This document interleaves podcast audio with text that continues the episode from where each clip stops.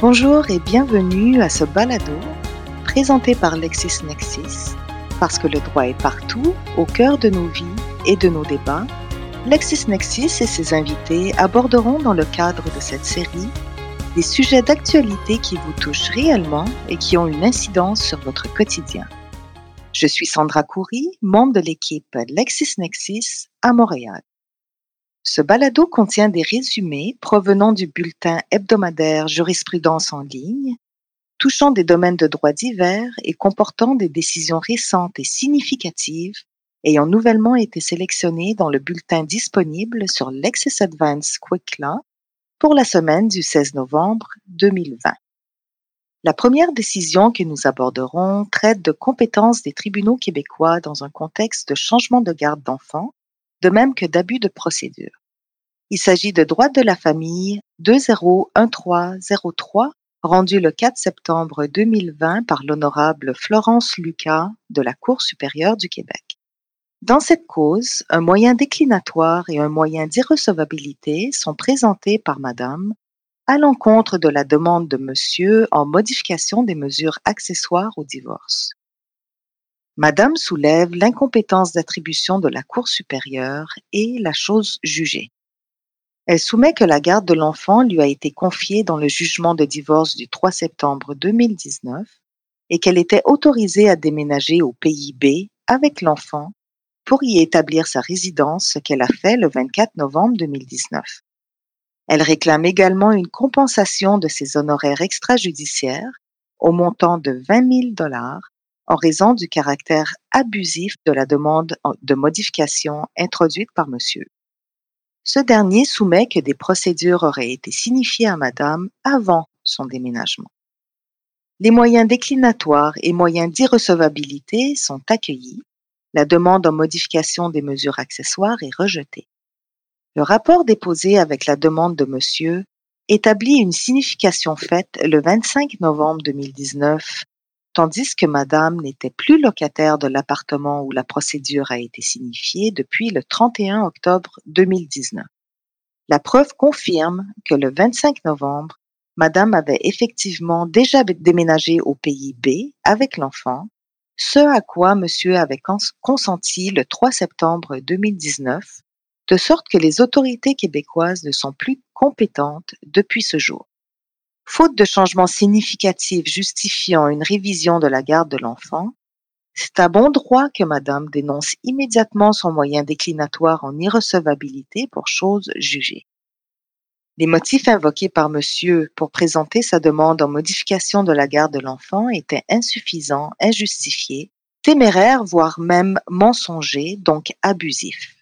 De toute évidence, ce n'est pas la garde et l'intérêt de l'enfant qui sont en jeu, mais la demande en modification est stratégique, visant à mettre une pression indue sur Madame pour qu'elle ne s'oppose pas à l'exéquature du jugement québécois au pays A, ce que le tribunal ne peut cautionner.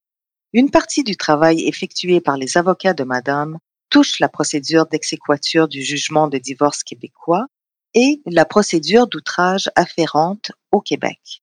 Par conséquent, usant de sa discrétion, le tribunal réduit de moitié le montant des honoraires et accorde 10 000 dollars. Voici maintenant une décision en propriété intellectuelle portant sur la violation de droits d'auteur. Il s'agit de Druide Informatique Inc. contre Édition Québec Amérique Inc., rendu le 18 septembre 2020 par les honorables Yves-Marie Morissette, Jocelyn F. Rancourt et Michel Beaupré de la Cour d'appel du Québec.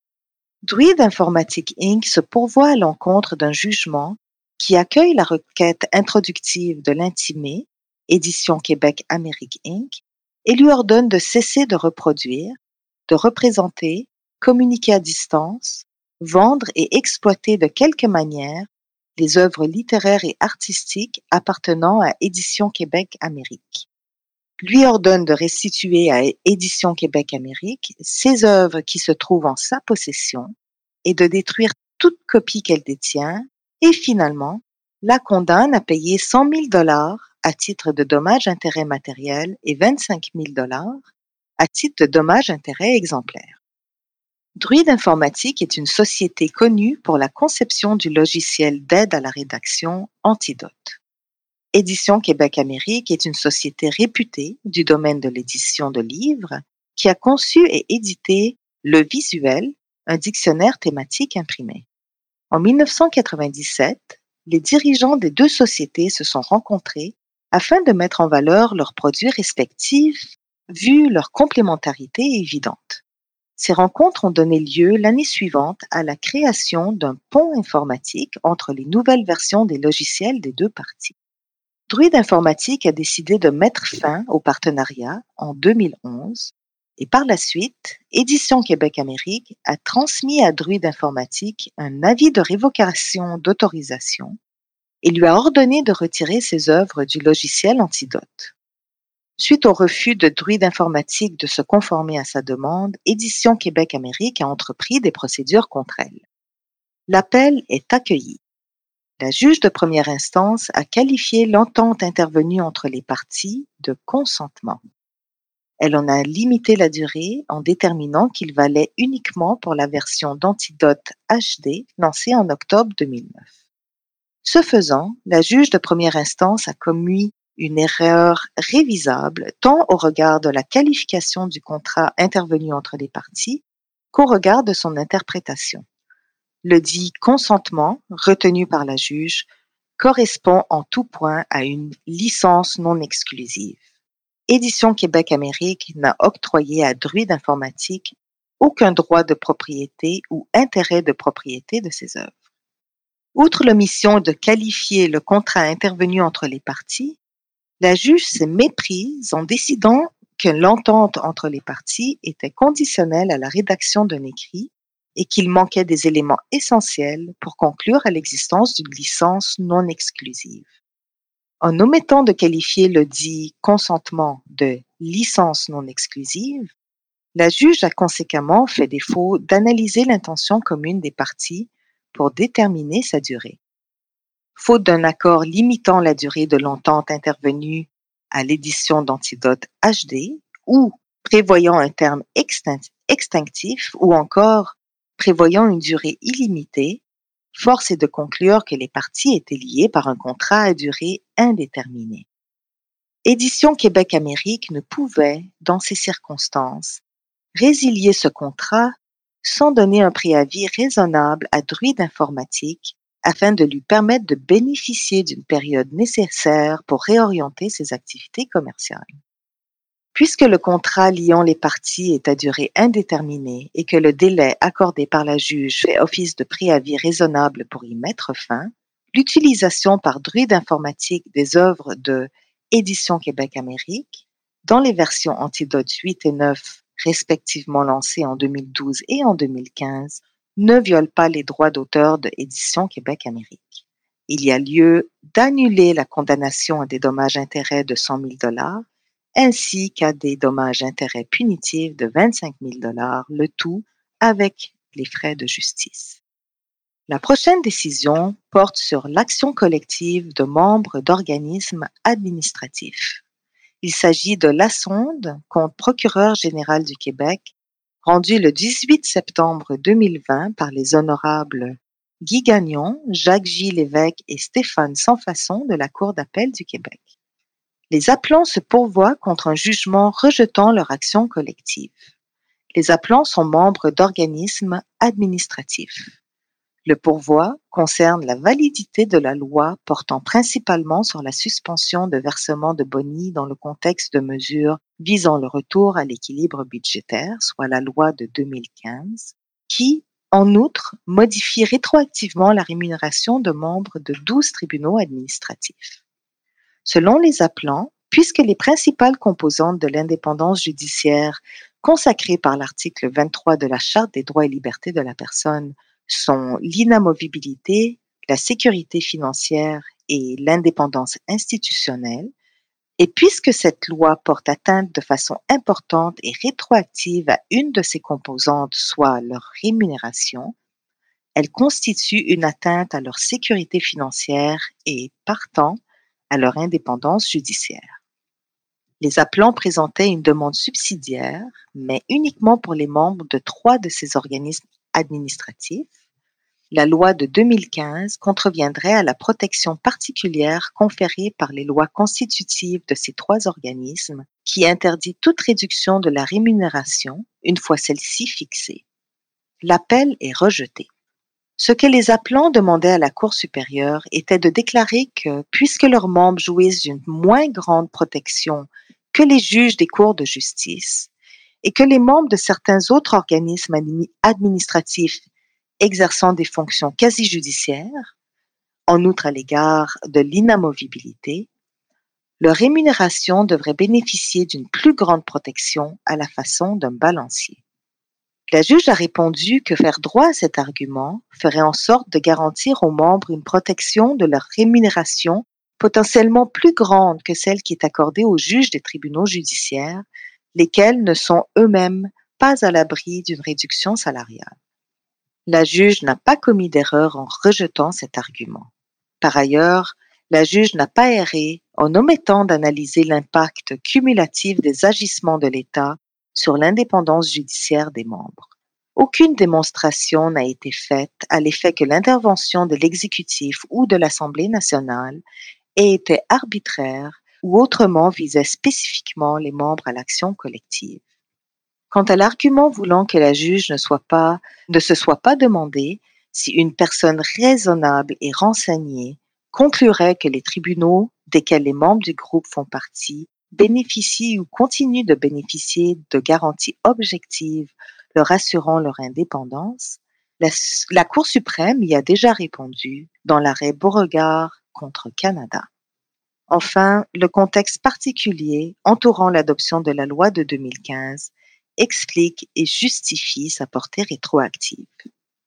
Quant à la demande subsidiaire, même si les mots rémunération et traitement, au sens de la loi sur l'autorité des marchés financiers, la loi sur la régie des alcools, des courses et des jeux, et la loi sur la mise en marché des produits agricoles, alimentaires et de la pêche, comprennent l'ajustement de traitement et le boni prévu dans le décret de 2007, la protection de cette rémunération conférée par le, les dispositions de ces lois ne protège la rémunération des membres qui en bénéficient qu'à l'égard des réductions en numéraire de leur rémunération, réduction que la loi de 2015 n'a pas décrétée.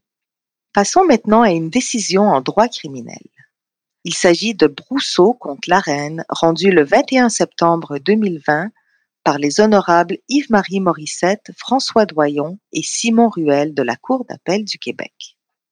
Brousseau se pourvoit contre des jugements qui le condamnent sur des accusations de trafic de stupéfiants, rejette sa demande d'arrêt des procédures pour cause de provocation policière et déclare irrecevable une requête en arrêt des procédures pour délai déraisonnable. Les policiers adoptent une stratégie d'enquête consistant à envoyer des agents d'infiltration dans les immeubles de Brousseau afin de faire l'achat de stupéfiants. Trois agents d'infiltration se sont présentés à la résidence de Brousseau et ont acheté directement de ce dernier des stupéfiants. Brousseau a admis les trafics, mais prétendait y avoir été contraint par les menaces proférées par l'enquêteur pour qu'il devienne informateur sur les activités de vente de drogue dans ses immeubles. Selon l'enquêteur, la démarche n'a pas eu de suite. Brousseau n'a fourni aucune information et il n'a jamais été enregistré comme source. La juge a écarté le témoignage de Brousseau sur les raisons l'ayant mené à faire le trafic et a rejeté la requête en arrêt des procédures pour cause de provocation policière. L'appel est accueilli en partie. C'est à l'accusé qu'incombe le fardeau de démontrer, par prépondérance des probabilités, que la conduite de la police a dépassé les bornes de l'acceptable à tel, un point tel que permettre à la poursuite de suivre son cours équivaudrait à un abus de la procédure judiciaire de la part de l'État. Or, la juge a totalement écarté comme étant dénué de crédibilité le témoignage de Brousseau sur les abus policiers, le qualifiant de fabulation étonnante sans aucune logique. Même s'il n'a jamais eu confirmation officielle de son statut d'informateur, Rousseau a témoigné avoir monté de toutes pièces une opération de vente de stupéfiants, se croyant autorisé à le faire par l'enquêteur. Le rôle de Brousseau dans les trafics de stupéfiants était central. Brousseau ne fait pas la démonstration d'une erreur de droit ou d'une erreur de fait manifeste et déterminante justifiant l'intervention de cette Cour. Quant à la requête en arrêt des procédures pour délai déraisonnable, même si elle a été présentée tardivement dans le processus judiciaire, la question fondamentale que la juge devait se poser au stade de l'irrecevabilité était de savoir si elle présentait néanmoins des chances raisonnables de succès. À la simple lecture de la chronologie de la requête, il est inexact de dire que l'entièreté des délais doit être imputée à la plan comme l'a affirmé la juge. Compte tenu du contexte particulier de cette affaire, la requête en arrêt des procédures pour délai déraisonnable avait des chances raisonnables de succès et méritait au moins d'être débattue. Tout en maintenant la déclaration de culpabilité et en rejetant l'appel sur la question de la provocation policière, la Cour ordonne une nouvelle audition en Cour du Québec ciblée sur la requête en arrêt des procédures pour délai déraisonnable. La dernière décision porte également sur le droit criminel. Il s'agit de Gabriel contre la reine rendu le 21 septembre 2020 par les honorables Guy Gagnon, Geneviève Marcotte et Geneviève Cottenham de la Cour d'appel du Québec. Smith, Gabriel et Régis se pourvoient contre des verdicts qui les déclarent coupables de deux tentatives de meurtre avec usage d'armes à feu et de deux meurtres au premier degré. En mars 2010, deux hommes cagoulés et armes au poing font irruption dans une boutique de vêtements de Ducarme Joseph, un individu réputé être lié au crime organisé. Ils font feu, tuent deux personnes et blessent sérieusement deux autres. Les deux tireurs quittent aussitôt les lieux en abandonnant derrière, derrière eux les armes à feu.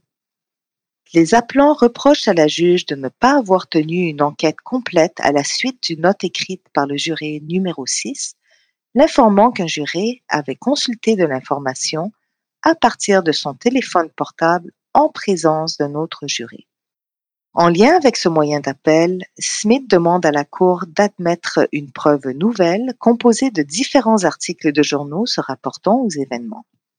De plus, Smith et Régis conteste le rejet de leur requête de type Corbett, alors que Gabriel se joint à Régis pour soutenir que la juge n'aurait pas dû accepter en preuve la déclaration vidéo du témoin Churchill présent dans la boutique lors de la fusillade. Finalement, Régis soulève deux arguments selon lesquels les directives sur la preuve d'ADN et sur l'infraction de meurtre au premier degré commis par complicité seraient insuffisantes et de toute façon erronée en droit. La requête pour preuve nouvelle est rejetée, l'appel est rejeté. Les preuves nouvelles en cause ne sont d'aucune pertinence en raison notamment de l'absence de lien avec la question déterminante soulevée lors du procès, à savoir l'identité des auteurs des crimes reprochés. Concernant la question de l'insuffisance de l'enquête liée à une présumée contamination du jury, il n'y a pas de motif de croire à une erreur judiciaire.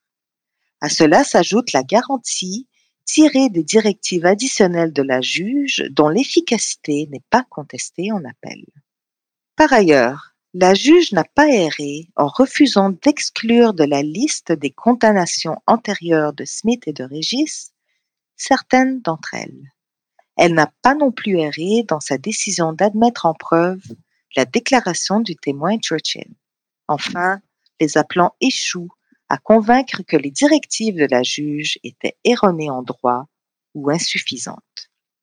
C'est déjà la fin de notre balado de résumé du Québec pour cette semaine. Vous pouvez retrouver trois autres décisions dans notre bulletin jurisprudence en ligne de cette semaine, dans l'Excess Advance Quick Law, soit une décision concernant la conduite avec faculté affaiblie. Il s'agit de Goyer-Goyer contre la reine Décision rendue le 14 septembre 2020 par l'honorable Marc-André Blanchard de la Cour supérieure du Québec. Également une décision en procédure civile, procureur général du Québec versus Québec English School Board Association, décision rendue le 17 septembre 2020 par les honorables France Thibault, Robert M. Mainville et Benoît Moore de la Cour d'appel du Québec. Et finalement, une décision en droit corporatif Société de gestion Infomédic Inc. contre Almaviva Santé. Décision rendue le 27 août 2020 par l'honorable Chantal Corriveau de la Cour supérieure du Québec. Nous vous remercions de votre écoute et nous vous souhaitons une bonne semaine. À bientôt!